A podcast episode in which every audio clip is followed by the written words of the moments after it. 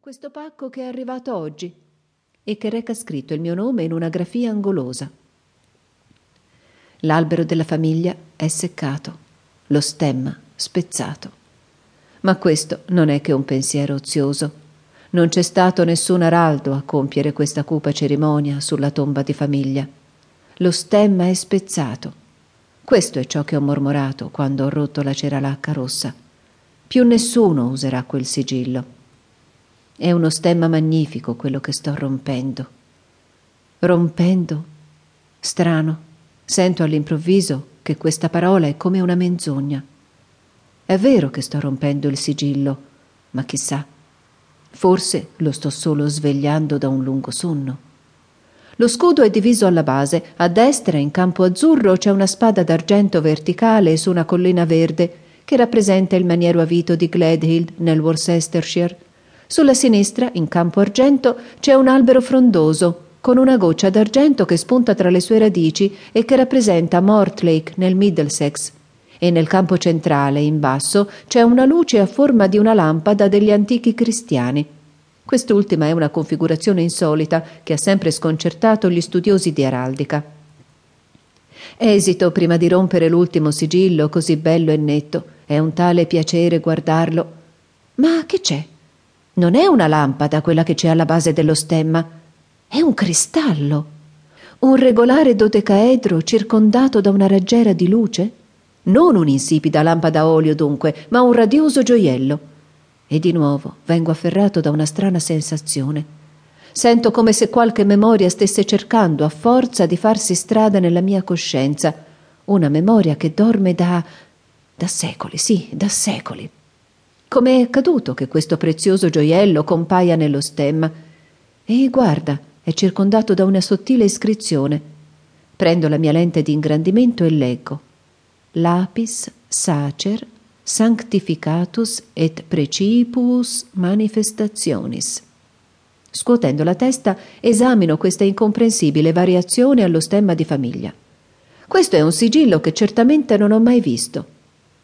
O mio cugino John Roger aveva in suo possesso un secondo sigillo, oppure ma ora è chiaro, l'incisione è indiscutibilmente moderna. John Roger deve essersi fatto fare un nuovo anello a Londra. Ma perché? La lampada a olio. Improvvisamente sembra così ovvio che è quasi ridicolo. La lampada a olio non è mai stata altro che una corruzione barocca di quel cristallo di rocca scintillante che doveva essere sempre esistito nello stemma originale. Ma cosa può voler dire la scritta attorno? Curioso come il cristallo mi sembri così noto, in qualche modo familiare, per così dire. Cristallo di rocca Conoscevo una fiaba di un certo cristallo che splendeva dall'alto, ma l'ho dimenticata. Esitando, spezzo l'ultimo filamento e svolgo il pacco.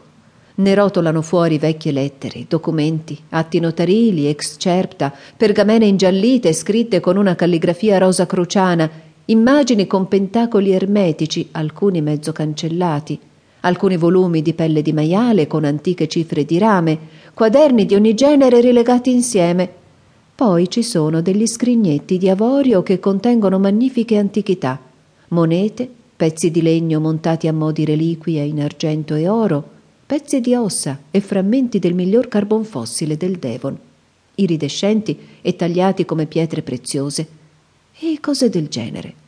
Soprattutto un biglietto scritto con la calligrafia rigida e angolosa di John Roger. Leggi pure o no? Brucia o conserva? cenere alla cenere e polvere alla polvere. Noi della linea di Hywell Da, principe di Galles, siamo morti. Ma sci. Queste parole sono destinate a me? Devono esserlo. Non hanno alcun senso per me e neanche sento il bisogno di cercare di comprenderle. Come un bambino, penso. Perché dovrei disturbarmi a scovarne ora il significato? O si chiarirà tutto col tempo? Cosa significa la parola masci? Questo mi intriga. La guardo nel vocabolario. Mashi, espressione anglo-cinese che significa qualcosa come che importa. È l'equivalente del russo nicevo.